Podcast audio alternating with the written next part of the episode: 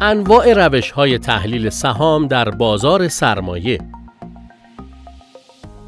سرمایه گذاری در بازار بورس بدون تحلیل مانند راه رفتن با چشم های بسته روی یک دیوار بلند است. تحلیل سهام تا آنجای اهمیت دارد که افراد بسیاری برای یادگیری و آموزش آن ساعتها زمان و انرژی هزینه می کنند.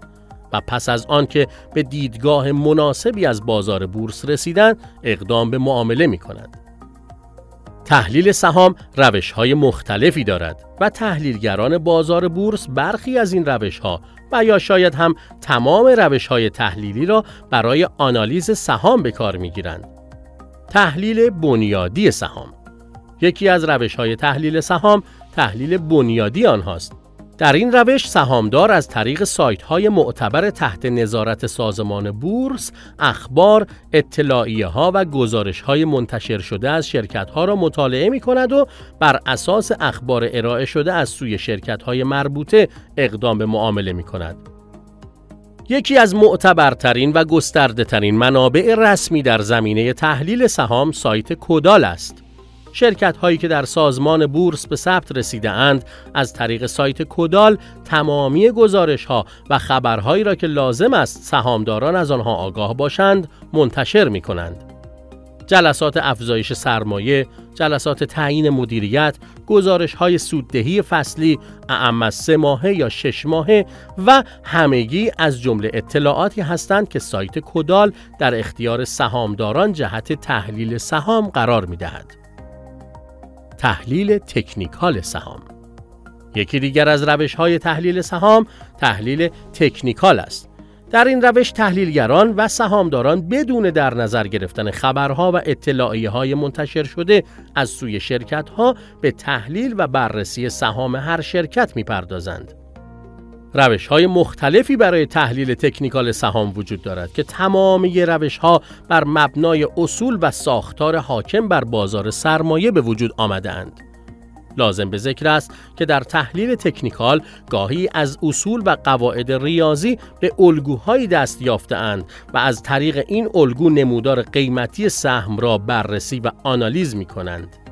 به طور مثال یکی از الگوهایی که در تحلیل تکنیکال به کار گرفته می شود الگوی فیبوناچی است.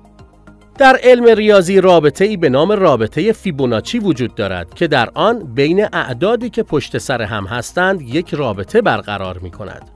به طور مثال از تقسیم کردن هر عدد بر عدد قبلی یک عدد ثابت به دست می آید یا از تقسیم کردن هر عدد از سری اعداد فیبوناچی بر دو عدد قبل از آن نیز یک عدد ثابت دیگر به دست می آید.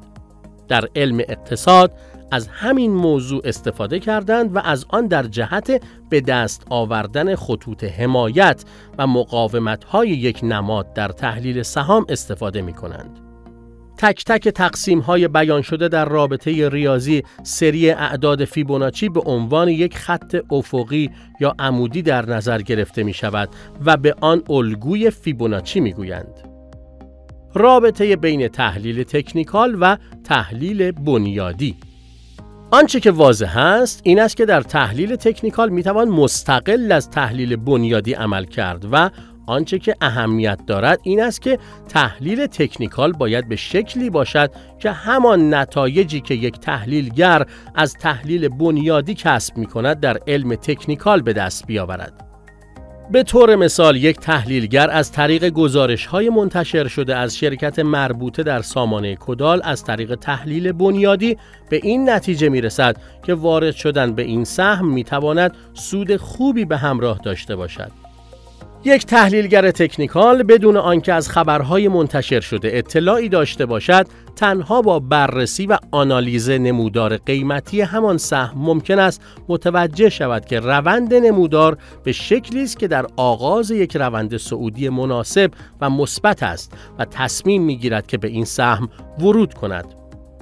آنچه که واضح است این است که هر دو تحلیلگر بنیادی و تکنیکال به این نتیجه رسیدند که سهم در شروع یک روند سعودی قرار دارد و شرایط را برای ورود به سهم مناسب می دانند. اما این دو سهامدار از دو روش مختلف به این نتیجه رسیدند. خلاصه برای داشتن یک سرمایه گذاری مناسب و پرسود بهترین و مناسب ترین روش این است که ابتدا شرایط مختلف سهم از جنبه های متفاوت تحلیل شود که به آن تحلیل سهام گفته می شود. در تحلیل سهام تحلیلگران به شیوه های مختلف تکنیکال و بنیادی سهم را آنالیز می کنند.